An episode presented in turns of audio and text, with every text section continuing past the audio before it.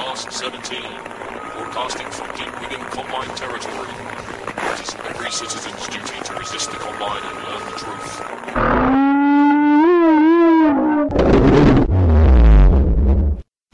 Hello and welcome to another edition of Podcast 17, your weekly verbal tour of everything Half-Life. I'm Philip from Planet Philip, and with me today I have William, Thomas and Alistair. Gentlemen, introduce yourselves, please. Hello, everybody. Welcome to another edition of Podcast 17. This is William, of course, and we got an interesting show for you, so stay tuned. We got a lot of news to cover, so get your news hats on, so to speak. Hi, my name's Alistair. I'm also known as Dads, spelled D3ADS. I am the creator of the mod Forgotten, which we will be talking about in a few minutes. And I've also been in the Half-Life community for about 10 years and counting, so it's been a long time. Yeah, and I'm Thomas from Half-Life Creations, not really a stranger here anymore, and I'll be glad to be offering my opinions on what we'll be covering on the show today. As long as there's no more terrible Philip impressions, that's fine. Welcome, everybody. So, to start with, let's talk about some Podcast 17 news. First of all, to tell you there will be no interruption in transmissions over the Christmas period. We'll be carrying straight on. We're not going to take a break, and hopefully you won't be as well. Also, just to remind you about the listeners' questions, we haven't received any this week, so we can't play any. I'm sure there are hundreds, if not thousands, of listeners out there who have a question and maybe are a little bit shy to record it, but please don't be shy. Record it, and the guests will answer the questions to the best of their abilities. And lastly is the playing event, which William will tell you about. William. Of course, last week we talked about our playing event, which was Suicide Survival. For those unfamiliar with the event, we have a Steam community group up. It's called Podcast 17, of course, so you join the Steam community group, and you just play with friends, and last week it was Suicide Survival. And I think on the Monday or the Tuesday, I can't remember which, I set up a little server, and a couple people joined. It was quite interesting. I met a couple people. A lot of the listeners joined, I met a couple of listeners through this gaming event, and we had a lot of fun. We played it for about half an hour, nothing big, and we got to know each other. So this week we will be having the playing event again, and later on in the show we'll discuss which mod we're going to be playing, but I would just like to say we're going to have an event Wednesday night, and I'll post a news section on the Podcast 17 website at www.podcast17.com, but we're going to shoot for about 8 p.m. Eastern Standard Time, and like I said, I'll mention which mod we're going to be playing, and that is going to be our playing event for this week. Of course, you don't have to play Wednesday night. You can always just join the group and find people online and message them and say, hey, you want to play this mod? You want to play the mod in the playing event this week? And I almost guarantee people will say, sure. That's kind of how it was last week, and I hope that's how it is this week. So just letting you all know, the community group is up there. It's Podcast 17. Check it out and play with some friends. Okay, cool. I missed that. I have to admit that I thought we were going to have a specific date, so I wasn't looking out for it. If I'd have thought about it, I would have probably joined in and let myself get exploded or blown up at least. So sorry I missed that, but I'll try and be around for the next one. So I think that covers podcast news. Did you want to move into Half-Life news, Philip? Yep, now seems the perfect time. Tell us what's been happening this week, William. All right, so on the vein of things, we mentioned Suicide Survival earlier on in the show, and of course we've been talking about it a lot in the past couple of weeks, and we promised that Tobias was going to be releasing 1.1 on Friday, and of course he did. Suicide Survival 1.1 is out. It includes a whole bunch of new maps. He had a little mapping contest to see which of the best will be included in 1.1. He has a new scoring system, a new third-person view for the Suiciders, which was extremely needed. A lot of people were saying they wanted a third-person view. Awesome new taunts, some new voice icons placed over the head so you can have fun verbally abusing each other, and new team colors. So 1.1 is out. It is a much-needed update. Check it out and have some fun blowing each other up. That sounds so strange there. Have some fun blowing each other up. Well, that's what the mod's all about. Alistair, did you get a chance to play Suicide Survival yet? No, because I don't have Half-Life 2 installed, actually. Oh, fair enough. The reason I was laughing, because, you know, have fun blowing each other up, it made it sound like we were all walking around and we were all deflatable, or inflatable, as it were. Moving right along. Empires released a new version of their mod. Now, I never really have been a fan of Empires, but I want to give it another shot because apparently it's come a long way since their initial release. And that's why this week, Empires will be our playing mod of the week. So download Empires 2.2 and get it installed so we can play it with some friends. And like I said, I haven't played Empires in a while, but it's kind of like a real-time strategy first-person shooter. It kind of streams alongside of mods like Natural Selection and other RTS mods. But I want to give it another try, and they've added a whole bunch of new things which sound a little bit interesting. So if you're willing to play Empires, like I said, join the Steam community group, and we'll be having a little event on Wednesday. Has anybody been following Empires? Thomas? Because I know Philip and Alistair don't play multiplayer mods. To be honest, I'm in the same boat as you are with it. I saw it, and I'm like, oh, it looks interesting, but it's not really my bag. It's not something I don't think I would enjoy too much. So, on the risk of probably disliking it, I've just not played it at all. Yeah, also when it was first released, it was so laggy. I mean, you would have more than 8 people in a server, and it would just become ridiculous. Because of the amount of models and the amount of things happening behind the scenes. It is a pretty intricate game. It is a little bit advanced as well, so there is a little bit of a learning curve, but we can work through it this week. I think this will be a good mod to pick, because it's team play oriented. It is extremely team play oriented. And maybe we can all just go in a server and be on the same team, like the Podcast 17 Empires team. That'd be really cool. Yeah, it doesn't really seem to be my kind of game either. To be, it looks quite impressive. It's like sort of Operation Flashpoint meets Battlezone. It's quite intriguing. Yeah, that's a good way of putting it too, I think. So, William, how long do you think it would take for a bozo like me to sort of pick this kind of game up, since I've never played anything like it before? Well, judging by how the game was at the very beginning, there is a huge learning curve. A bigger learning curve than most Half-Life games, so I think it might take you a couple tries to get used to. But if you have people helping you out through voice chat, it's a little bit easier. Games like this are always hard to figure out on your own, unless maybe you go through a readme. But when you have other people on your team, and people on your team who are nice and helpful, it goes a lot smoother. So I think it'll be alright if we help you out. Okay, I mean, that's a good point. Mods like this should sort of have introduction nights and introduce a newbie and all those kind of things for people like me, because otherwise making that jump is, you know, quite difficult on your own, as you say. A lot of mods nowadays don't have tutorials either. Like the multiplayer mods, they don't have a sort of training area that you can go in by yourself. And I think that's lacking. Yeah, I remember I tried a game called PlanetSide. I think it was a Sony game, and it was huge. Like, it was a 1.6 gigabyte download, and it gave you the impression that it was, you know, really easy to play. So I got in there, and I couldn't figure out what to do. I picked up a weapon, and I couldn't even get out of the base. I couldn't join a team. I was just stuck there for like 10 minutes, and in the end I thought, forget this. I've got better things to do with my 10 minutes. Yeah, I mean, you see tutorials for games, for single-player games, and obviously the AAA titles always have tutorials. But I think mods, they really don't care about that sort of thing. They leave it up for the player to learn by themselves. I think that's where they lose a lot of their player base, is when a new person comes into the game and they get overwhelmed by the amount of features involved. I think it might be nice to have, for mod developers to concentrate on an offline, you know, slow-paced tutorial so people can pick up all the controls and everything, instead of them learning by themselves through trial and error, so to speak. Yeah, I agree. And this comes back to what we were talking about a couple of weeks ago about mod management, that it's not just enough to actually make a mod. You have to promote it. You have to make sure that people understand what it's about so that they become interested and they know how to use it and all sorts of things. And this is just one area that is neglected by many, many mods. I mean, in fact, I can't think of a mod that has done a really, really good job of explaining things. But having said that, all of the mods that I play are single player. So perhaps the other people, the guests, Alistair and Thomas, can think of some mods that have done a really good job of, you know, explaining things to their players.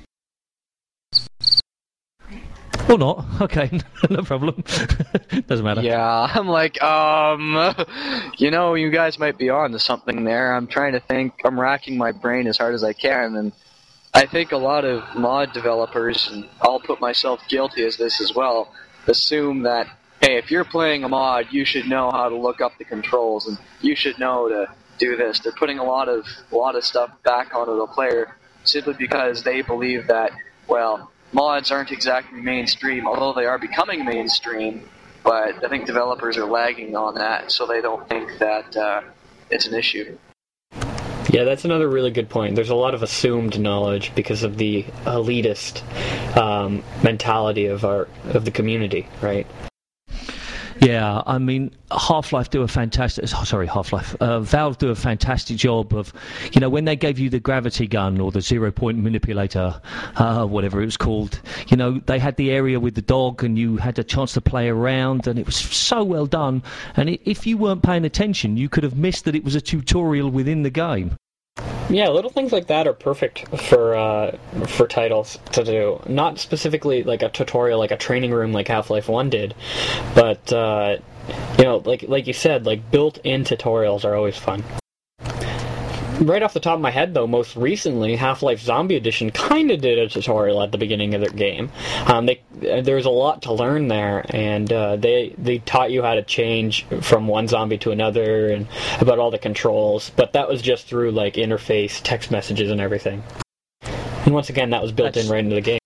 That's true, you're right, and it was quite well done. I mean, it should have had a system where you could replay it quite easily, because I missed some of the text messages because, I don't know, the doorbell went and I looked around the corner or something.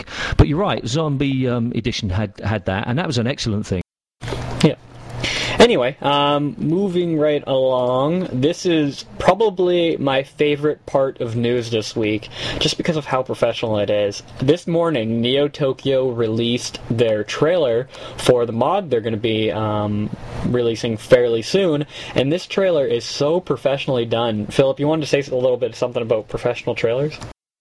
Yeah, after watching this trailer and the Black Mesa trailer recently, I think it's time that we acknowledged how professional the videos that mods are releasing are becoming, and hopefully that's because the whole process is becoming more professional, and also hopefully it's because they're passing it over to specialists. I mean, within a mod you have a specialist mapper, specialist modeler, voice actor, and slowly, I think we're now getting professional video makers, because it's very, very good, and it makes a huge difference to the impact that it has on a potential player, and I think that's really important. So whoever made that and the Black Mesa trailer, well done, and hopefully other mods will learn from that, and if they can't do it themselves, try and find somebody. Yeah. Alistair, Thomas, what did you think of the trailer? I think it was incredible.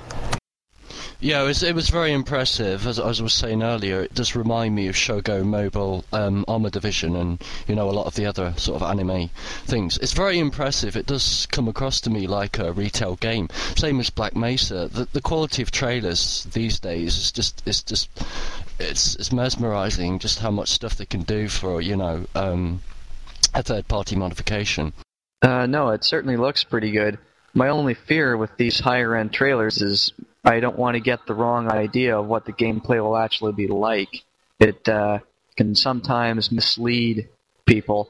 Like, Left 4 Dead kind of did that because it looked like it would be a lot different from a Source game, but no, it played very much like a Source game. But I really hope for Neo Tokyo and the community that they can somehow shake off the Source cliches, if you will. Yeah, that's another good point, too. I forget who said it, a couple episodes back, but somebody said, remember, trailers show nothing about gameplay. They just show how pretty Ahmad is. I think it was Tobias, and I think that's a really good point, and it kind of bleeds into what you were saying. A good case in point to that is the new Alan Wake trailer. You know, there's a lot of good sort of cinematic stuff there, but it doesn't show any gameplay off, so you're kind of left wondering how the game's actually going to play. I agree with you. I agree with you too, but I think at the same time, the developers have to make sure that they get us interested even before the gameplay. And if that's the aim of these trailers, then they've done a very, very good job.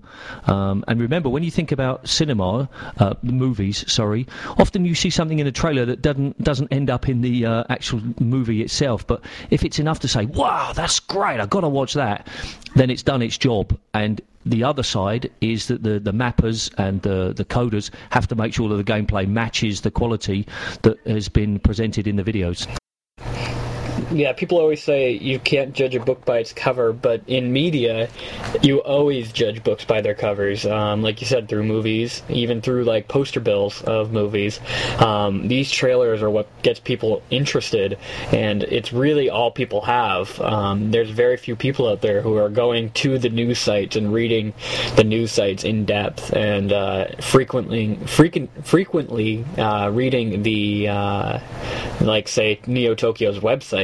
So the trailer is possibly the only thing somebody has before the mod actually comes out. So it is, you are judging a book by its cover, and you have to really concentrate on keeping your fan base like that and getting people interested. A Planet Philip regular reader, and also somebody we'll be talking about later named Kasperg, who was the maker of The Citizen and The Citizen 2, he posted on the site that for him, high quality images are a very good reflection of the quality of the mod that is released. Not that it's impossible to make really good screenshots of a map and then have bad gameplay, but really, if you have a really good quality screenshot that reflects the map, then it shows that the person involved has taken a lot of time and is thinking about details, and probably, although not necessarily, the gameplay will be excellent as well. Yeah, I think it really shows that people care, and our next little news bit, I know you want to stay on this, but it's on the same topic of trailers. The Kreedz Beta 4 trailer was released, and in comparison to the Neo Tokyo trailer, this really is nothing. It's like comparing a McDonald's hamburger to a fine dining steak. You know, there's nothing involved here that separates or that distinguishes the Kreedz beta trailer amongst all the rest, and it shows a level of detail that the designers really care about. You can tell the Neo Tokyo team is a professional team. They care about getting their mod out, and they care about everything they release, and like you said, even high-res images. And you can tell, even with high-res images, if people put a little banner, a nice little graphic on the bottom or on the top saying this is Neo Tokyo, and maybe print the map name and maybe who worked on this little section, that goes along way too. It makes your images look a lot more professional. Yeah, I agree. Just all of those details. I mean, as you were speaking, I was rude enough to be watching the Kreedz trailer again, and really all it is it's just watching somebody play the game, and believe it or not, that actually has the opposite effect on what they expect, because I look at that and think, oh, that looks really hard, I don't think I really want to play that. That doesn't suddenly make me think, wow, that's really interesting, whereas the Neo Tokyo one did, and I still won't play it because it's a multiplayer one, but at least they've elicited the type of response that they should be going for, which is interest. Okay, so while we're talking about this Neo Tokyo trailer, what interests me most about it is the way that it really takes a completely new style, art direction. And there was a mod that I think was cancelled that had this kind of combination of, you know, manga and something else that I can't quite put my finger on. And it had, I'm sure it had like a dolphin that was augmented. Can anybody remember that? Because that was like a cool looking mod. Oh, I don't even recall anything like that. You lost me on dolphin. Yeah. Okay, I'm going to have to look for this, but this was like some mod that they were working on, and they really did look like they'd gone into the detail, and something about a police, almost think it was Neo Police or something like that. Maybe the listeners can tell us, or I'll probably do some research after the show. the mystery mod of the week. That'll be our new on-the-fly segment. That's a great idea, yeah, we said that. Name that mod. So, just to summarize, the Kreedz Beta 4 trailer was released. You can check it out if you're a Kreedz fan.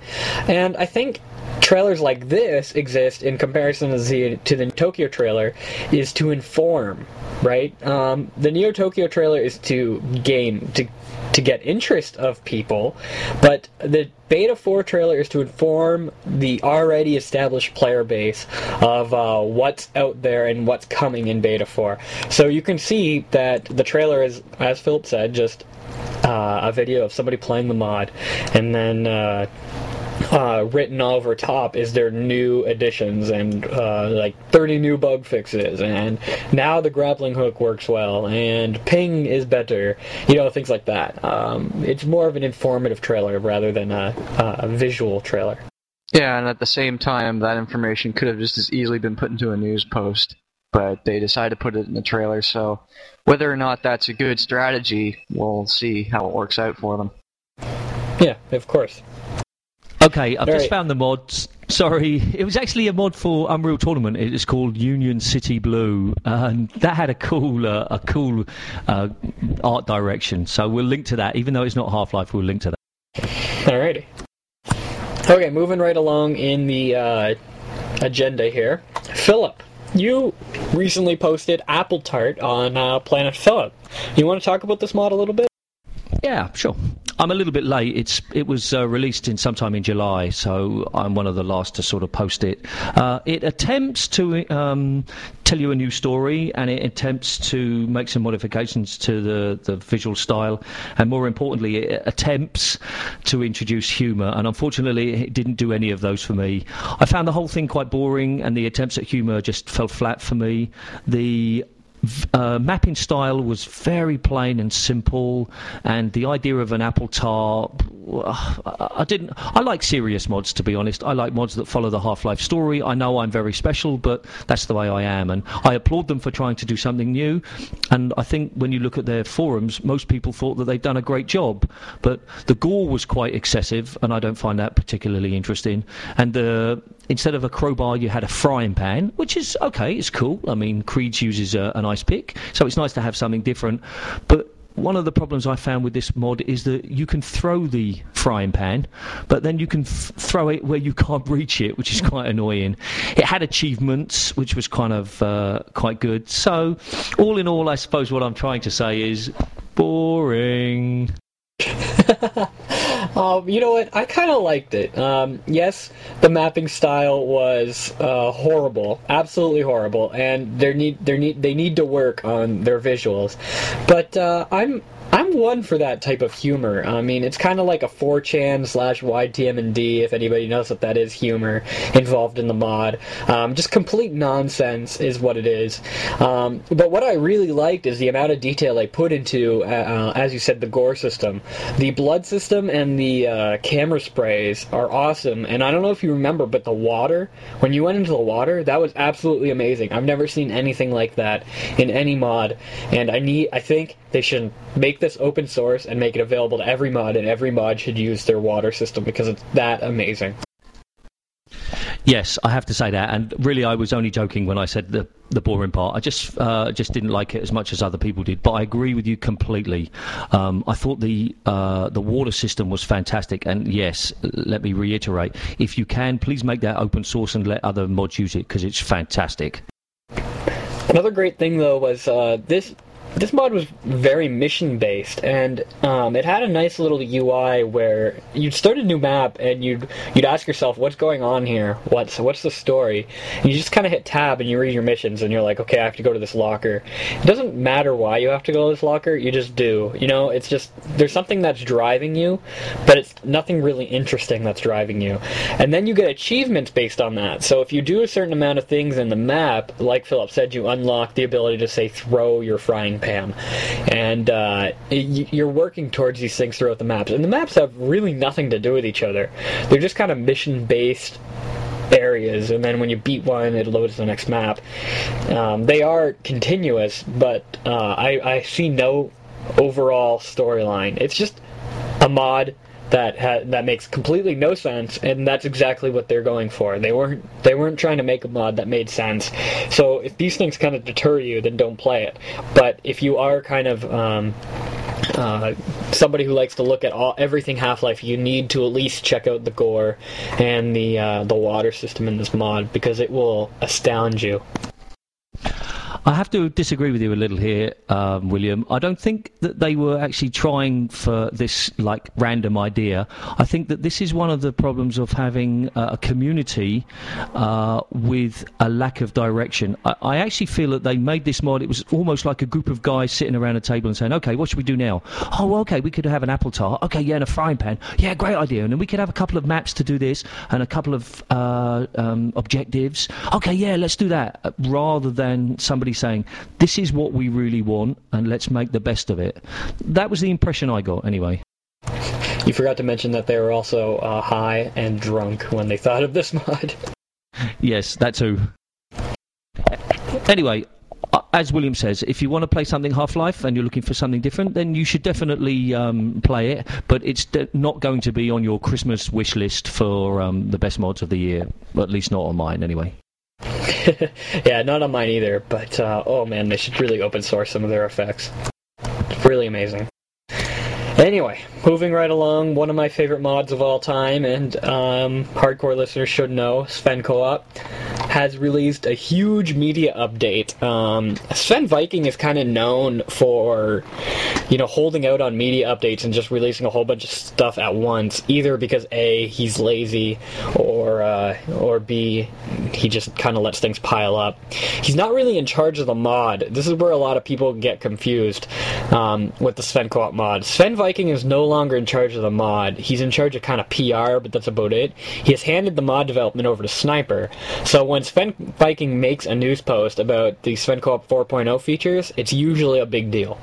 So I'm just trying to give you guys the background involved with this. So he posted a whole bunch of images and a whole bunch of screenshots of all the new maps and all the new models that they're releasing in Sven Co-op 4.0. And it's going to be awesome. It's going to redefine Sven Co-op, I think.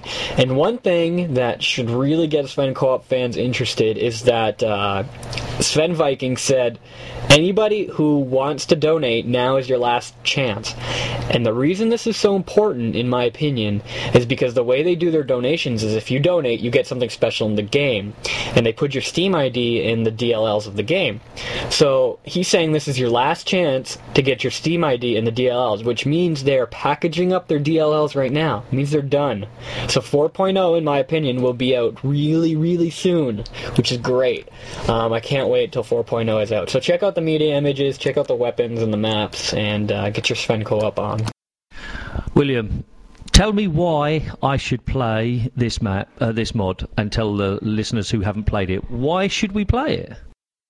Because Sven Co-op, if you're a single-player fan, let me just tell you right now, single-player is much better when you're playing it with friends. I know that's kind of an oxymoron, but Sven Co-op does the best job in any co-op game I've ever played in my life. I've played a lot of co-op games because co-op is my favorite genre of any type of like video game, and playing with friends in the Sven Co-op community is such a good group of friends. It is so fun. It might look like crap to some people out there, but the idea is you can play these maps 1,000,000 times and they never get old because you're playing with different people each time. And for some reason there's just something in the Sven Co-op, whether it's magic or whether it's, as I like to sometimes acknowledge it as, divine intervention, that sets this mod apart from every other mod known to man. And they are releasing They Hunger to Sven Co-op 4.0, so if you've never played They Hunger, it would be a good time to play it, maybe with friends through Sven Co-op. And encouraging mods, like Half-Life mods, to stay in development is important for all Half-Life fans to do. Sven Co-op is one of the biggest Half-Life mods out there, and by you playing it means that you still care about Half-Life, and it encourages the developers of Sven Co-op, and mappers too, to keep on the topic of Half-Life instead of moving on to Source. That's my little rant. I admit when I first played Sven Co-op, had some really diabolical looking maps back in the day. It's come a long way and it is looking really superb, especially with They Hunger Co-op, and the actual 4.0 edition is also looking superb. It looks so much different compared to what it did in the first incarnation when it first came out. It's really, you know, it's really grown and developed as the time's gone by. It's looking really impressive. Yeah, and the beauty with the mod is that they don't really have a team. I mean, they have a team, yes, Sniper runs a team. They have a couple mappers who are involved, but it's the community. The community works on this mod now.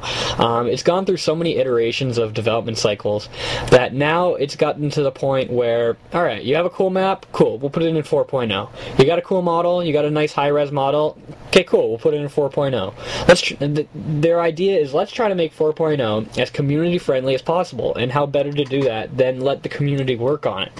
And it's not like a haphazard, somebody works on one thing, and then somebody works on something completely different, and you have no consistency throughout the mod. It's something that the community has... all has consistency. The community itself has a sense of consistency. So in that, they develop a mod that just works so well. And like you said, it's been around forever, so they have the kind of veteran feel to it, too. Yeah, absolutely. I mean, you know, it's like anyone can contribute to it. You know, you make a nice map and you say to them, yeah, that looks good, we'll put it in there. And, you know, that's why it's one of the most popular mods, because, you know, anyone can contribute to it as long as, you know, if you've got something that's going to, you know, enhance what's there. Here's another thing that might drive you, Philip. There are two Sven Co-op map packs, and they're called the Big Map Packs. And I think each of these map packs are about 1 gig each, and there's easily over 4,000 Sven Co-op maps out there, like just random things. And if they're crap, they're still fun to play, as weird as it sounds. If they're a box and they have like a head crab in it, they're still fun to play. For some reason, this game can make any map enjoyable. Yeah, but it still suffers from the fact that you have to play it with somebody, and that's just so difficult for me. I think you have to try it, or see it to believe it, so to speak. When 4.0 is released, we'll pick it for the Steam, or for the community game, and you'll be forced to play it. Okay, fair enough. Alright, moving right along, I think that's enough Sven Co-op. Strider Mountain has released some media, and we've talked to the Strider Mountain people on the show before. I just wanted to mention it. So their media looks really, really nice. They always release really nice shots. Philip, did you take a look? Yes, I did. I was actually the first to publish it, but I didn't really put it on the front page, so sorry to the Strider Mountain team. So I got the media before anybody else, and it's beautiful. I mean, you know, it does what it's supposed to do, which is excites people, and people are desperate to play this mod. And the next item on the list is talking about another mod called Eternal Silence coming to Steam, and I was just thinking, I wonder if Strider Mountain have thought about trying to get it on Steamworks.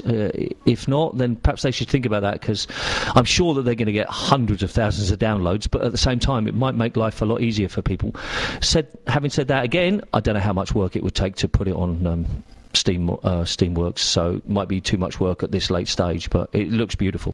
Is Valve accepting single-player Steamworks mods? Like, I can't say whether or not... I don't know, to be honest, but it would seem a little unfair if they weren't, but... That's something we can talk about another time, but I was always under the impression that Steamworks was never supposed to be for mods. They made that very clear in the sort of the publicity, and then suddenly they started using it. So if they can do it for MP mods, why not for SP? Yeah, of course. It's just, you know, Valve decides in the end, right? I just wonder if they have some sort of bias towards multiplayer mods. That's all I mean. Yeah, maybe they do, maybe because it helps them with publicity or promotion or something, because people are playing it constantly and it's always played through Steam. I don't know. I have no idea. Talking about Steamworks, as Philip mentioned, Eternal Silence 3.2 is coming to Steamworks, and this is a mod I haven't played in a while either. They released some new media. It's kind of like a hybrid between a space shooter and then an FPS. You control these spaceships, as far as I can remember. Has anybody played this recently? I'm looking at you again, Thomas. Boring. You don't like it? No, I do not. I remember I didn't review this for Planet Half-Life. It was actually John Phillips that reviewed it, but it was hard to get a game going so much that I got messaged on MSN and he said, "Tom, I need you to do me a huge favor." And I'm like, "What's that?" Like, "I need you to come play this mod with me." I'm like, all right, so I downloaded it. And we were going around shooting things, and it was like, okay, this is sort of fun, but when they say Eternal Silence, it was like I'm sitting here at my desktop clicking buttons. It was pretty silent. So tell us a little bit what the mod is, though, for people who don't know. Yeah, for sure. What it's based off of is that, you know, two warring factions, red and blue. I don't really care what the backstory is, never do. And there is these massive space battles going on. So you'll have all the blue guys on one side of this endless space void and all the red guys on the other side of the endless space void. And their ships shooting at each other. And your objectives is to blow up all the enemy ships. And of course there's one mother ship that's more important than the rest, but that's essentially the idea. And there's different ships you can fly that have different abilities, like your fighters, your bombers, your attack bombers, and all that stuff.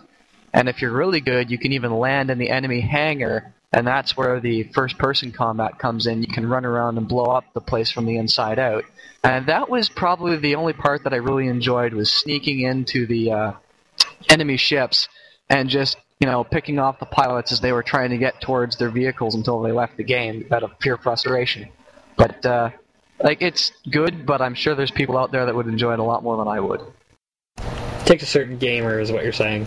Very much so. It's very in line with Empires for me. Right. All right, so I think that covers Eternal Silence. We got to keep going down this list. No Shelter HDR. Philip, you posted this on Planet Philip, and even I got a chance to play this. Tell us what this is about.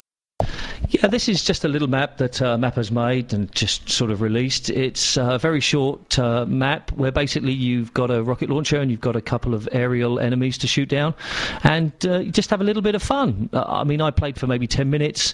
There's not supposed to be a story. There's a few combined soldiers. It really doesn't try to be anything that it's not, and it's quite good fun to play. I'm a little disappointed with the title, No Shelter, because there's plenty of shelter, but it was fun. Did you enjoy it? Yeah, I had a good time. Like you said, there's nothing really special about it, and there's nothing really bad about it either. But do not play it on hard. It takes an infinite amount of rockets to kill something on hard, and it's not fun. I eventually, playing it on hard, I eventually stopped playing. I got to, like, the second ship, or the second attack craft, the one in Episode 2, I can't remember what it's called, but not the chopper, the other thing, and I couldn't take it down. Like, I must have shot, like, 50 rockets at this thing, and it was just eventually a repetitive function of me running from one shelter to the other, picking up rockets on the way, and then shooting, and then doing it again. It eventually got boring.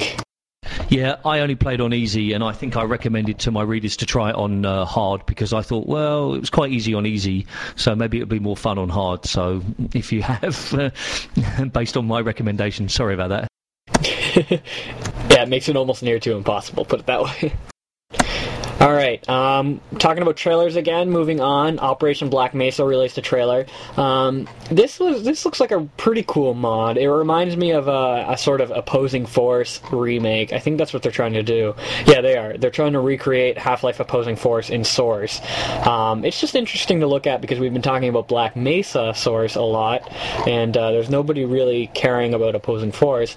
And the trailer looks pretty cool. They have some really, really nice things involved here. The trailer's a little bit boring because they got a lot of text, but their maps look nice and their weapons look nice, and it looks like they're really caring about Opposing Force. It's one of Opposing Force is one of my favorite mods for Half-Life 1, so if you're interested, check it out.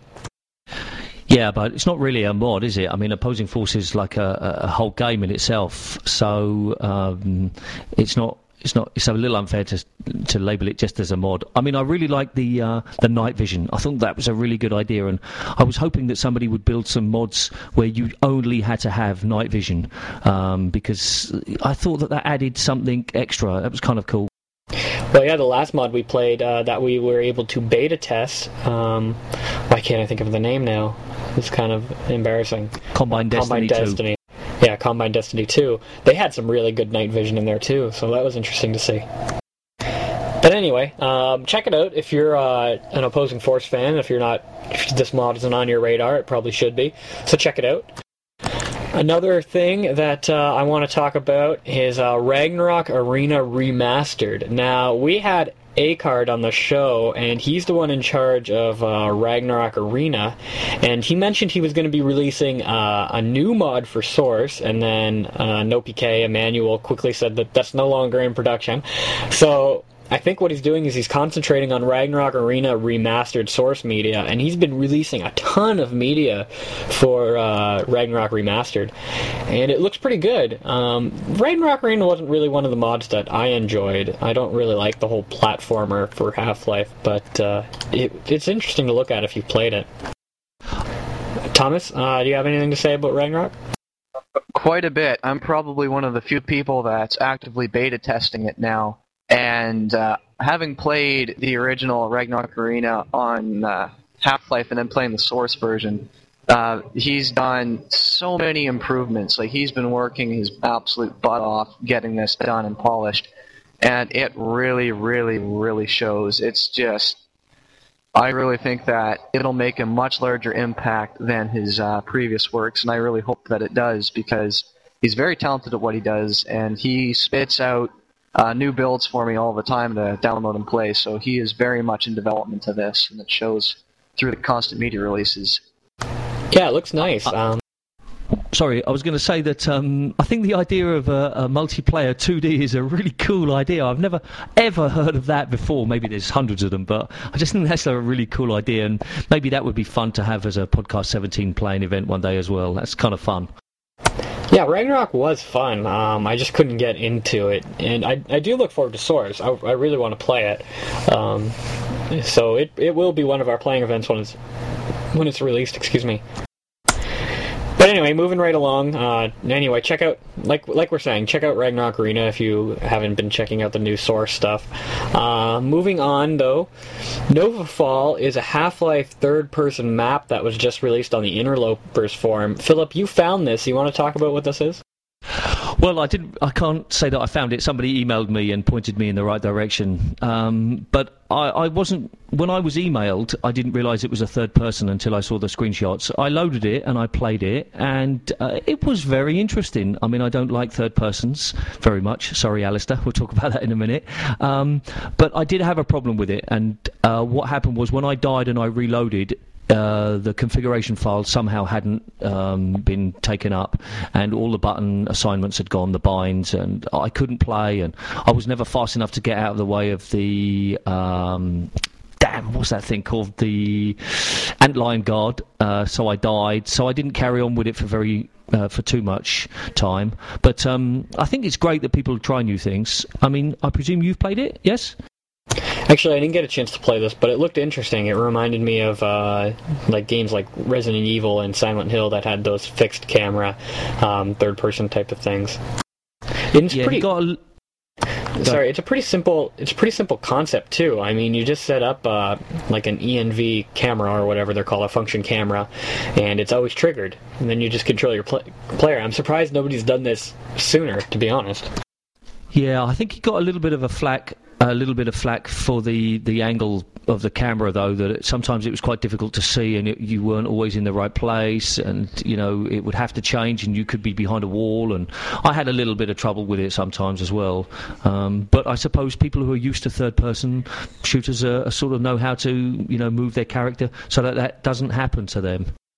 I can't really see how this would work in sort of like a Half-Life 2 environment, because the whole point of the camera angles in Silent Hill games and mainly the Silent Hill games is to create a sense of unease, because there are things that you can't quite see because the camera restricts you, and that puts a sense of fear because you're constantly wondering what it is that's in the corner that you can just about see but you can't quite see it completely. So I can't really see how that would work in Half-Life 2 sort of environment, but as I've not played it, I can't really comment too much, so it might be something that I could check out and sort of see actually how we've achieved that.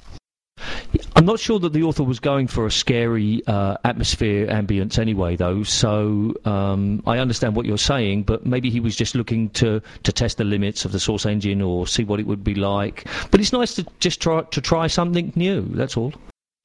Yeah, absolutely, why not? Okay then, moving on, The Citizen 2 released some media. You posted this on Planet Philip too. Tell us about this. Yeah, I got another exclusive here a few days before any other website, so I was very lucky, so thanks guys for that.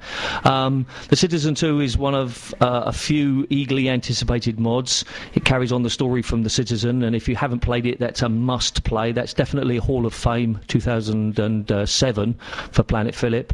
So they released some screenshots, and there's been some debate on Planet Philip about a particular cathedral and whether we feel it's out of place or not, but besides that sort of minor detail, it looks like it's going to be a really good mod. And the authors, Kasperg and Playbus, or Evil Bill, I'm not sure which he prefers now, sorry, are really trying to introduce new textures, new sounds, new models, and they're working with a very competent modeler, who I'm not sure I can mention yet, who's been mentioned on this show before. And it's very clear to me that they don't want to just use the same textures and sounds that everybody's been using for Half-Life 2 for a number of years now. They want something different, and this mod looks like it's going to give us that. And it has an interesting story, which is always nice. I think there will be some moral dilemmas, which I really, really like as well. So if you haven't played Citizen, you must. If you haven't heard of Citizen 2, then you must check out the new media, because it looks great. Yeah, these few screenshots do look really, really nice. Really clear art direction and like what they want in terms of maps and environments. Yeah, it looks really impressive. I love the trams. It's just excellent. I'm enjoying that I see less and less default source textures, and that means it will hopefully feel less like a source mod, and I'll want to play it more. Yeah, that's a problem I have with source mods, is they kind of tend to use a lot of the stock material, which kind of fits in fine for Half-Life 2, but when you move away from something else like that, it doesn't actually work. But with this, it's nice to have, you know, a mix of Half-Life 2 sort of default stuff and new things to sort of, you know, freshen out the, you know, the atmosphere and everything. Well, it's still set in the Half-Life universe, and so it's nice to have some connection. I think if they replaced every sound, every model, and every texture, it would be too much of a jump. But it is nice to have new stuff. There's no doubt about that. Oh, yes, of course. I was just talking about, you know, source mods in general that tend to use a lot of stock material, that's all. That's a good segue for the next thing we've got to talk about, and this is a mod that does not use any stock material.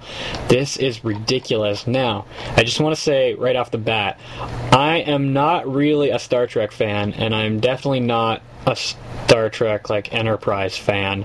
But Star Trek Enterprise Temporal Cold War is a mod that's definitely on my radar. If you haven't seen this, their ModDB profile page and their subsequent trailer that they just recently released, what we're talking about, then you need to look at it right now, because this changes everything about Half-Life, and they are doing things that I didn't even think were possible in this game. It's intense, the amount of things they're doing with this mod. It is nothing like Source. It is nothing like anything you've ever seen. No mod is comparable to this mod alone. And it's totally something you would not expect from a Star Trek mod. And I cannot wait for this thing to be released. And it needs to be on everybody's radar. If you haven't seen this, look at it right now. Click the link right now. Pause this podcast and look at the video and look at all the images. Yeah, it's absolutely superb. They are really taking their time and they're doing a great job. And the new video has excellent voice acting. It took me a while to realise that it wasn't the voice from the TV show, because whoever's doing the voice acting has done a great job to make himself sound very similar to Captain Archer. Enterprise is my favourite Star Trek series. I'm not really a big Trekkie, but I do like watching them. But I think this is going to rock. This mod is going to rock. What do you guys think of this media? It just totally blows me away what they've done. I just, wow. Everything looks great. Like, nothing looks out of place in the sense that it looks very, very believable to me. There's not really any one thing I can point out in a screenshot like, oh, that doesn't look great, or oh, I remember seeing that cup somewhere else, or I remember seeing that chair somewhere else. They've pretty much thrown everything out and started from scratch, and that must be a hell of a lot of work, but the product that they're getting out of it, wow. Yeah, exactly. Yeah, pretty much what Thomas just said. I'm absolutely bowled over by the amount of detail that they've managed to put into this. All the custom content is just—it's amazing. There's a large group of talented individuals here. Indeed, it is. Wow. I'm not a Star Trek fan myself, but you know, I'm certainly interested in this just for the sheer amount of custom content that they've managed to, you know, make. It's fantastic. I think this will make a Star Trek fan out of anybody. Yeah, I'm looking forward to using the phasers and everything. And while we're talking about this mod, I have to tell everybody that we will have 3 members of the team from Temporal Cold War on the show within the next couple of weeks. So we'll be having an exclusive interview with these guys and gals, in fact. Oh, the first girl on the show. I never watched Enterprise before, so I don't know what's it about. To be in relation to the others. I love the Borg. If the Borg made an appearance in this would sell me, because although I'm not a fan of Star Trek, I do love, you know, the film First Contact and the Borg in general, because they just creep me out. They're just horrible. I can't remember whether the Borg make an appearance in this. I don't think that they do. But the mod follows the first or the 5th series of the whole show itself.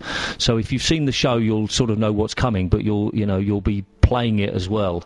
And it's good to see that they're designing this as a single and a multiplayer. So hopefully there'll be lots of maps. And we talked about this before. When they finally release, hopefully they'll release some of the assets for people then to make their own maps, which would be kind of cool. Yep, something for everyone indeed. Yeah, this mod is intense. I can't get over it, really, to be honest. It doesn't really look like a source mod. It looks like something from an next-gen game, to be honest with you. Even the models, like the player models, are superb. The likeness to the actual characters is incredible. I was going to say, these developers are going somewhere in the future. I can guarantee it. They will definitely be part of some sort of AAA title. Yeah, I don't want to be the person to... Yeah, maybe. I don't want to be the person to jinx this in any way, but I'm very curious how Paramount are viewing this. I mean, this mod isn't like a quiet mod. I mean, they've been releasing media for a long time. They've got a lot of publicity, so I'm almost assuming that Paramount have either turned a blind eye or almost officially sanctioned them, because it's just too good for them not to know about, and hopefully that won't get in the way. I can't believe that they've got this far and just hope that things are going to carry on. I'm sure that they've got some plan of action. Does anybody know whether that, you know, they've had discussions with Paramount or what? Ooh, I think that'd be a great question for the interview. But we're well aware of other mods going downhill because of, you know, some copyright infringements like GoldenEye Source. That's the most notable. I say they'd have to be forced to close this down because it would just be a waste. I mean, words fail me at just how amazing it really is. Yeah, and what does Paramount gain from shutting this down? Like, it's just one of those things that, you know, they would only do for legal reasons. Yeah, it's the same with Fox. They're really touchy about that sort of thing, aren't they? Yeah, they are, and I think it actually backfires on them as well. I mean, I think that, you know, you're better off just letting people almost do what you want, and if your game, or if you're a company who's planning to release a game is not as good as a mod, well, that's a reflection on you, not the mod itself. It's a reflection on how good the mod is, and perhaps how bad your game is. Right. I think Fox is starting to sort of like slow down a bit though, because there's a mod for Crysis, which is a Predator mod, and as far as I know, Fox haven't said anything to them about it, so I don't really know what's going on there. I think they're starting to sort of accept people, you know, there are fans about that are making mods, and, you know, why not? So anyway, we will be interviewing them, so stay tuned to Podcast 17 in the future for more of Star Trek Temporal Cold War. Moving on, our last bit of news is Frag Out, and this is a mod that we've been following. Duck Sauce has always been sending us updates on this mod, and we're happy to announce media updates for him. He released a couple new images of the maps, and of course a video, the first gameplay video of Frag Out. You can see all the different weapons that they have in this game and all the new models and everything. And it has a nice little drum and bass soundtrack. Does anybody else have anything to say about Frag Out? It looks interesting. I like grenade mods. Sorry, I was just watching the video and I couldn't hear anything that anybody was saying there. Yeah, I'd have a go. I mean, it looks kind of fun, you know, as long as there's lots of variety and, you know, it's fun. I mean, I said this before, that just because I don't play MP mods, it's not because I'm against them in principle, just because I haven't found any that I like yet. But this one looks kind of cool. I really like the idea of that. Mm-hmm, for sure. So, William, is there a beta out? Has it been released? Honestly, I'm not really sure what the situation is at the moment with it. With Frag Out? No, nothing has been released yet. They're just releasing media, and this, like I said, this is the first trailer. I think they're doing beta testing internally right now. I'm not sure if they're recruiting beta testers at the moment. I don't think they are, so don't quote me on that though. And they're just still fleshing out the details of the mod. Like even in this media update, they announced a new kind of deathmatch mode called Melon Death mode, and there's about 30 seconds of round time left, and Melon Death mode is activated. It's like sudden death, but with a twist. Players get 1 HP, and their grenades are removed and replaced with a whole bunch of melons. So they're still fleshing out the details of the mod, and I don't think it's out yet. So, but don't quote me on that yet. Okay, maybe I'll send him an email and see if I can get a beta version and play around with it. I mean, that might be kind of fun for us to give our thoughts on a beta version, so we'll see. Yeah, for sure, that'd be cool. Okay, so, due to popular demand, we have brought back the Blast for a Past segment, our Blast from the Past segment, and we meant to talk about this mod on a previous Blast from the Past segment, but we had to skip it, and this week we are going to be talking about it, and it is one of my favorite mods, and one of my most nostalgic, called USS Darkstar. And I just want to say real quick before we talk about what USS Darkstar is. When I first played this mod, I don't know when it was released. Oh, 1999. So, a year after Half-Life. Almost 4 days before my birthday, actually. When I got into this mod, when I bought a copy of like PC Gamer or something, and I still didn't know much about Half-Life mods at this point, and in the actual magazine, there was a CD on there, and packaged on that CD was Neil Manke's USS Darkstar. And I put that in my computer, and I played this mod, and I loved it. And then this mod alone is what got me into third-party modifications for Half-Life. That's why it's such a big impression on my life. Yeah, absolutely. This has had an impression on my life as well. I looked at it and I thought to myself, wow, it would be brilliant if I could actually make that myself. And from there on, I set out to try and learn how to mod. This also has another memory for me because I had a friend, we'll call him Bob. He used to have a pirated version of Half-Life, and he used to just play it single player. He looked at USS Darkstar on the internet, and he thought to himself, yeah, it would be pretty cool to play that. So he installed it, and then he found, because, you know, it's not a legitimate copy, he couldn't play it. So what he did was he downloaded a patch and installed it, and then, unfortunately, he found he couldn't play it. So what he had to do was go out and buy the legitimate copy, and that's how Bob learned that, you know, piracy is a bad thing. Is Bob a pseudonym for you?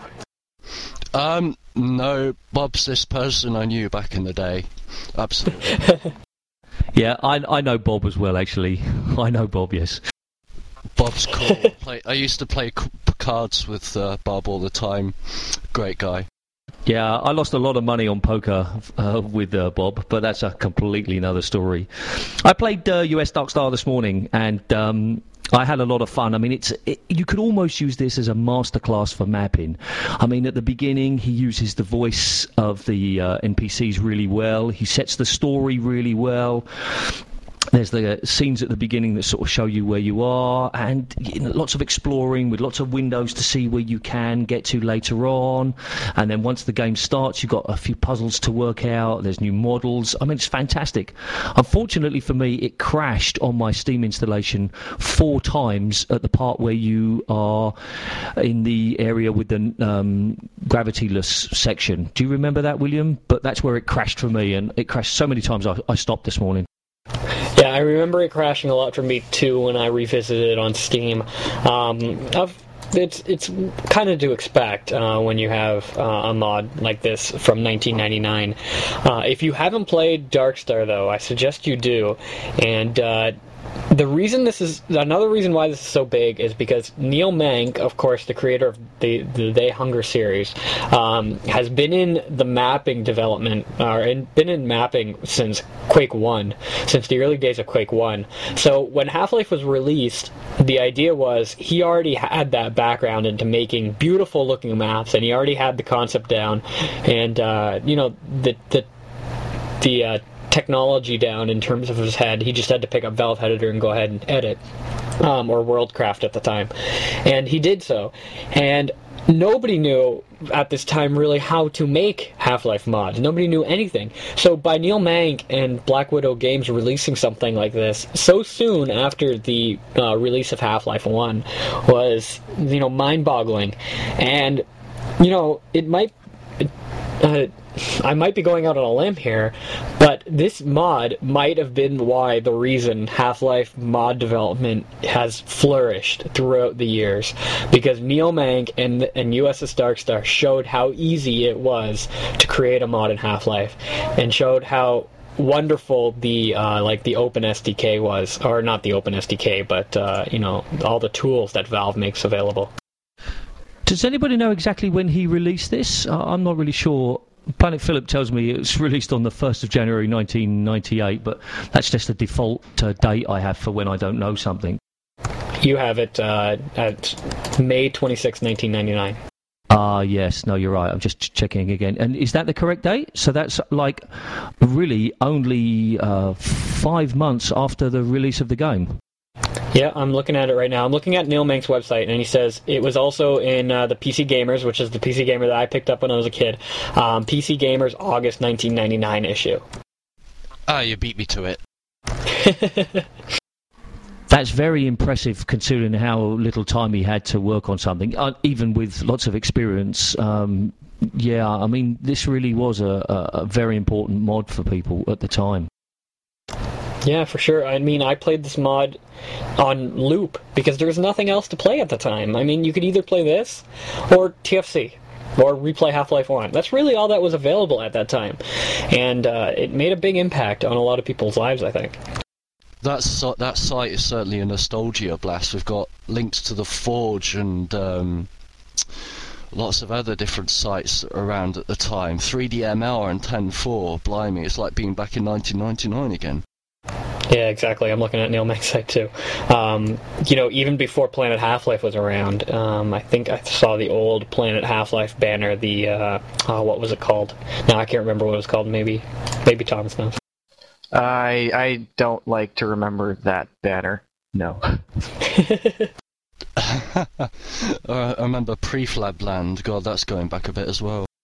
Oh yeah, I released tons of stuff for Prefabland. If you can find that site, look up Cubic Virtuoso and you'll find me and all my releases on Prefabland. I probably got some of your stuff on a hard drive somewhere as well. It's just this nostalgia that USS Darkstar brings back to us, and this is why you should be playing. You, the listener, should be playing this mod. And all I can remember, all that's ringing in my head right now, is the lines "Damn that monkey." Makes me feel younger as well. By the time you listen to this will be on the front page of Planet Philip, so there won't be any trouble finding it. You'll just need to go to the front page and it'll be there.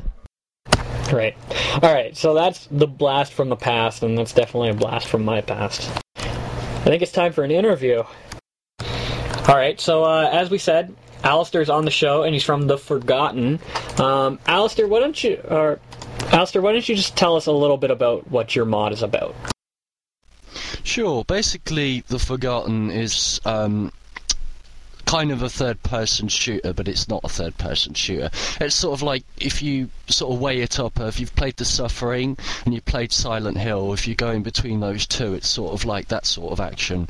It's a third-person sort of game, which plays very much influenced by Silent Hill, Resident Evil, sort of influenced by films like Hellraiser and Jacob's Ladder, and it's also got Vietnam bits in it as well, so it's like Platoon and you know, the other big Vietnam films like Apocalypse Now and Full Metal Jacket.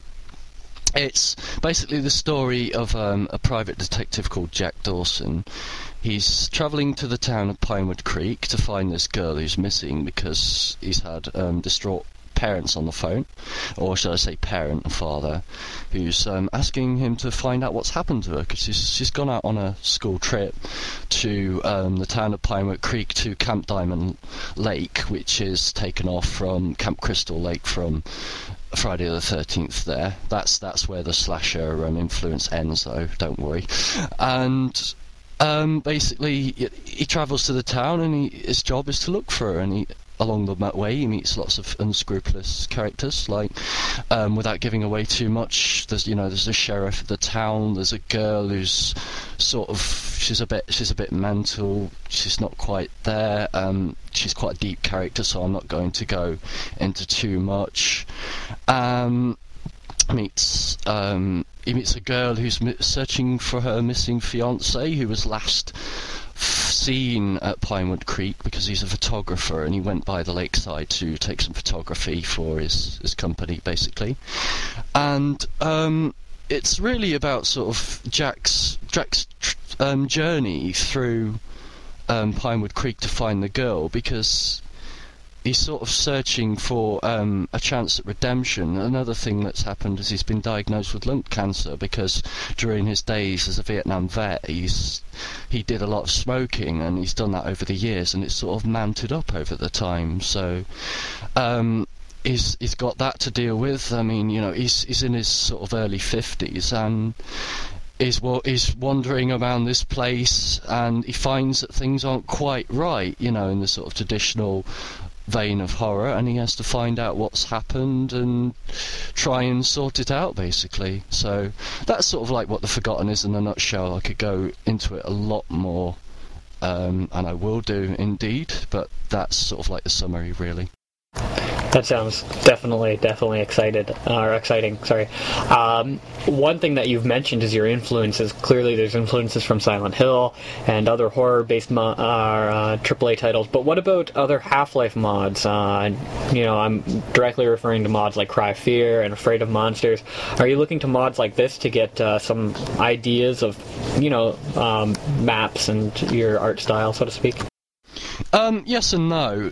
I played Afraid of Monsters back in the day when it first came out, and I was like, this is really good. This is sort of a Silent Hill mod, but it's not Silent Hill. It's something new and refreshing, and it was really impressive. When Afraid of Monsters Director's Cut came out, it sort of influenced me to sort of follow that vein of, a horror mod. I'd already started work on The Forgotten and Other Guys, which was set in a sort of city like New York with special forces, but the problem with that is it wasn't scary, because at the end of the day, it's like First Encounter Assault Recon. You sort of a badass who's got all these weapons and he's fighting monsters, and it's hard to be scared, because you're armed with all these weapons and you can pretty much kick ass as much as you want.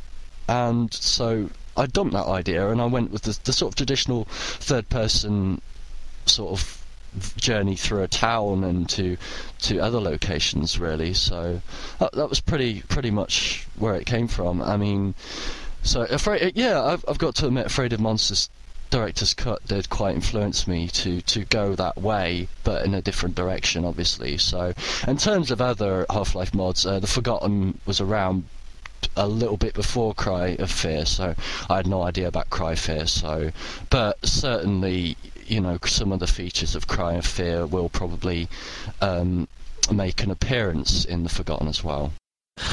Okay, so I have a few questions. Why third person? What was it about third person that made you decide that this would be suitable for what you're trying to do? Because I know how much you hate third person, Philip. No, really. It was just because third person, it works in Silent Hill because you see the character, you know. In a first person game, sort of like, you know, Half-Life, you've got Gordon Freeman and he never says anything ever. And it's kind of hard to sort of identify with the character because he's just there, but he's got no personality whatsoever. You know, if you've got a third person game, you know you've got the character is talking, and you can see him, and he's actually someone who's there. And I like the whole idea of having a third person game. I mean, it also enables me to create camera angles whereby I don't have to create all of a level. I can sort of create some of it and leave the rest not there because you can't see it. So with the first person, you know, you have to make everything completely there because it's the first person, you can go anywhere. So there's like a mix of third person behind the camera gameplay where you sort of like you're aiming and you're shooting and you're wandering around, and then when you get into some rooms that's sort of like, you know, this top-down camera, sort of like, as I was saying earlier, to create a sense of uneasiness. So that's pretty much why I've gone with the third person, you know, camera mode. Okay, that's interesting. We won't talk about that today necessarily, but I'm not sure I agree that having a third-person camera angle gives you the ability to explore your character or define your character better than having a first-person view, but we can talk about that another time. But why Gold Source rather than Source, then? I never really got into Source, to be honest with you. I installed Half-Life 2 back in the day when it actually came out, and I thought it was okay. I'm one of the few people who will say that I think Half-Life 2 is overrated. Now we're going to get loads of complaints about that, but no, I enjoyed it. I didn't think it was, you know, that great. And as an engine, you know, it's sort of accessible, but it's not, you know, there's a lot of things that you have to do differently. And, you know, if you want to create custom content, there's a lot of, you know, writing extra sort of code in these files and creating shaders and build cube maps and loads of other things. And it's like, for a mod like this, you know, my aim was to create something, you know, sort of rivaling, you know, Silent Hill 2 and 3 sort of art style detail, so maybe even go a bit past that. But, you know, in terms of Source, you know, it's got all the things like, you know, Specker and normal and HDR and God rays and stuff like that, and I don't really need that sort of thing. So I mean, I went with Gold Source basically because, as I said it very much earlier, I've been in the Half-Life community for over 10 years now, and I know my stuff really with the Half-Life engine. You know, moving on to another engine and trying to learn everything would just be like shooting myself in the foot, because I'll be trying to create a mod, and yeah, I'll be learning as I go along, but I might run into problems and I might not actually be able to pull off the things that I wanted. Whereas with Gold Source, I know where I am because I know the mod, I know the engine inside out, so I know about all the things that, you know, you have to do on there and that. So, and of course it's a lot less work. I mean, yeah, you've got the engine limitations and you've got the things you've got to sort of deal with, but at the end of the day, that's a challenge for me, you know, creating something that's sort of right. I've had comments from people saying that the mod looks kind of Source-ish as it is, so I'm really happy about that. But yeah, it's pretty much, you know, it's an old engine and I want to get the most out of it, and as I'm a Half-Life veteran, that's pretty much why I wanted to use Gold Source over Source, to be honest. Just on that vein, I think there's a lot of people who think the same way you do. Exactly the same way you do. I mean, we've talked about Sven Co-op, and they're kind of reluctant to go towards Source, and I think that's important because it keeps the Half-Life industry alive. But at the same time, I think there's a push and, you know, high definition in Gold Source. Afraid of Monsters did it with their high definition textures, and we're seeing it with other mods like The Mistake.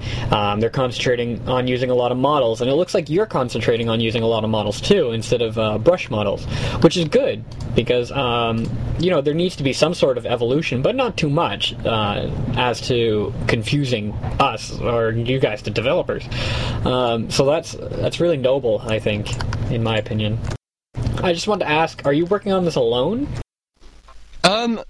Not really. It started off alone. It started off as a sort of an experiment. I mean, this is in all the 10 years that I've been around, I haven't really released much apart from a couple of Counter-Strike maps that no one will have heard of. CS Renegade and DE Savage. Pretty much no one's heard of those, I suppose, really. That's all I've released. So I thought to myself, you know, I've got to release something for Gold Source. I've got to say, hey, here I am. This is what I can do in that. So that's where I went with The Forgotten. But I kind of thought that, you know, it's going to gain popularity, but it's got a lot more popular than I realised, to be honest. I'm quite chuffed with that. But it's me primarily. I mean, I do the textures, the skins, I do the mapping mostly, I do some of the sound effects, I do the storyline, I do most of the dialogue. It's a lot to take on, but it is actually good because, you know, it means I can branch out and do a lot of different things. So if I get bored of one area, I can go to another section. And for the fact that, you know, you've got the horror elements and you've got the Vietnam sections as well. I can go from the horror to the Vietnam bits if I get fed up with the horror. So, but I'm not the only one working on it. I met a guy at my workplace, of all places, which is a call centre, which is a pretty average place, and he's actually a 3D modeller who was looking to work on something, and just by chance, you know, I met him at work and we started chatting, and I found out that he was actually a really good character modeller, and he's actually been working on some of the characters. He's modelled Jack's model, which is actually undergoing some changes at the moment. Hopefully it's going to be finished soon. He's also modelled very recently Maiden, which is one of the concepts on the ModDB page, the controversial one, no less. Poor guy actually had to re-UV that recently because he edited the UV from what he'd done with the changes I asked him to do, and it didn't work, because we had loads of smoothing errors and stretching things, so he had to re-UV that all over again, and he hates UVing, and anyone who knows UVs can sort of, you know, sympathise with him there. So he's doing the character modelling, and he also does some of the props and additional things that I might need that I don't have already. Also, we have Atoli, who's also known as Umner. He's a music producer. He's working on the industrial sort of noise type sort of music that we have. I'm trying not to be too much like Silent Hill there, so we're sort of mixing it up. I had another guy called Delon, who's also working on the music, but he's working on more the instrumental type of music. So he's got some stuff up on his profile on the ModDB page, and I will make sure that I make a post about that on the actual profile so people can see that, and indeed on the forums as well. We have also got a guy called Magnusson who is working on layouts. One of the important things about The Forgotten is because everything, you know, is like Silent Hill, you've got all the maps and everything, and it's sort of integral. You've got to sort of get the aesthetics for the building right, so it's correct in terms of the map. So you've got the map up, and you'll be able to see where you're going, and it'll be real time in the game as well. So he's helping me out with the layouts there as well. And last but by all means not least is James Min Wee, who's also working on Cry of Fear, and is of course the sole original creator of the very popular Resident Evil Cold Blood. He's actually doing the coding. He actually came to me to do the coding because I didn't actually have a coder, because I hadn't actually been seeking one out, and because at the beginning I didn't know whether it was actually going to get that popular that I would actually go that far. You know, it was at the beginning it was just making as much stuff as possible and seeing if it would create some, you know, some popularity. And so yeah, James is working on the mod. He's going to be doing the coding, and also one of the reasons he's doing the coding is because with Cry of Fear, some of the features that they have will also be implemented into The Forgotten.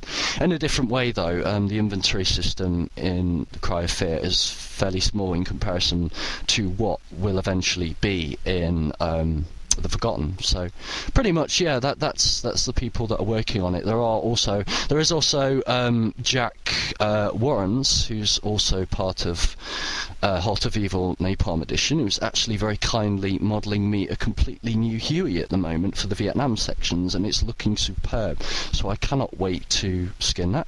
And there are other people that are also helping me out with little things, but they're not actually part of the team itself as it was.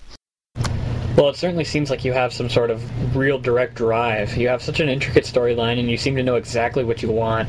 And, you're even concentrating on the little things that a lot of people don't concentrate on, like for example, music. As you said before, you have an intricate music team, and music is obviously important to any Half-Life mod. Emmanuel talked about that on previous shows. I just wanted to know, of course, the last question, and which you're probably expecting, is when can people expect to see it? As 3D Realms would say, when it's done. Oh, let's not compare you to 3D Realms, because then we're gonna have a Duke Nukem Forever idea on us. It's actually going to be renamed the Forever actually in later times, because it will take forever to complete. Let's hope not. I've got a question about a description you used on your mod profile here. It says graphic novel sequences. I wonder if you can explain what you mean by that. Yep, pretty much. Basically, if anyone who's played Max Payne will know that it's one of the few games that's actually implemented graphic novel sequences in the gameplay. So you've got the cutscenes, and you've also got graphic novel sequences to sort of play the storyline along. So this was something that I wanted to do in the Forgotten. I wanted to have cutscenes in there as well, but I also wanted to mix it with graphic novel sequences. So the good thing about graphic novel sequences is it allows for a lot of play around, because what I do, so basically I'll have an environment made in Hammer, which will be empty, and then I'll have all the models, the characters that are going to be in the actual graphic novel sequence themselves, posed in Half-Life Model Viewer, photoshopped into the environment, some additional photoshopping for lighting and shadows and stuff like that as well. Add the speech bubbles in, and hey presto, you've got the graphic novel sequences there. And these will work pretty much like they do in Max Payne, where, they sort of load and you've got the sound effects and you sort of follow the frames along. Unfortunately, with the limitations that we have, we can't actually have it frame by frame, so you'll just have to follow it along with the sound effects, and then look at the next frame, and then you'll realise that that's where that scene's coming from and everything. So it's pretty idiot proof, so that's going to be okay. And I'm sort of debating whether to have all graphic novels in the whole game itself, or just keep them for the Vietnam sections, because I'm not sure whether they would work too well in the actual game itself. Now that we've had discussions about this, I mean, people have been posting on the ModDB page about concerns that it wouldn't really work in a game like this, and I sort of thought about it, and I'm thinking, yeah, it might not actually, but we've got to try and we've got to see if it works. So I'll certainly be following it up, but most certainly the graphic novel sequences will appear in the Vietnam section, so you can look back on Jack's history when he was a Vietnam vet, and you will also get to know about some of the things that he did in Vietnam that he's kind of forgotten about, things that he would rather be buried for a long time. So the graphic novel sequences are pretty much something that I wanted to put in the mod that would be original for a Half-Life mod, because it's never been done before. And as far as I know, other than MDK, which is a fairly old game now, and Max Payne, graphic novel sequences haven't been put into another game. Okay, well, that sounds like it's definitely worth looking out for. I'm curious to see what they'll actually look like in the game. So thanks for coming on the show and talking about the mod. For listeners who want to find out more, there's the ModDB profile, but also if you want some access to exclusive media, then you'll need to join the forums, which we'll post a link to.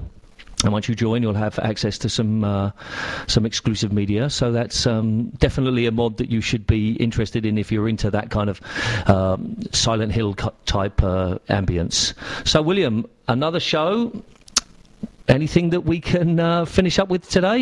I think that's about it. I just want to remind the listeners to join our Steam community group. Search Podcast 17 on Steam community, join the group, and this week we will be playing Empires 2.2. So you can jump on there and play with friends, play Empires, and you know, if you want, you can probably play the new version of Suicide Survival 2 if you want. I'm sure you'll find people on there who want to play 1.1, especially myself and Nick. And I just want to thank all our guests, of course, Thomas and Alistair, who came on the show again. And I want to thank the listeners for being here. And don't forget to check out Podcast 17, www.podcast17.com. Philip, anything last to say? Yes, thank you to the guests, and thank you to you. Yeah, thanks for having me on the show. It's been a great privilege, even. I'm really glad to be on here, and I hope that people can see that The Forgotten has a lot of potential. I mean, there'll be a lot of people out there that aren't really into Half-Life more. They're more into source mods now, but you know, if you just want to sort of step away from the sort of source guys there and have a little look at Forgotten, I think you'll surprise yourself, and look out for the future, because I will be releasing a big media release.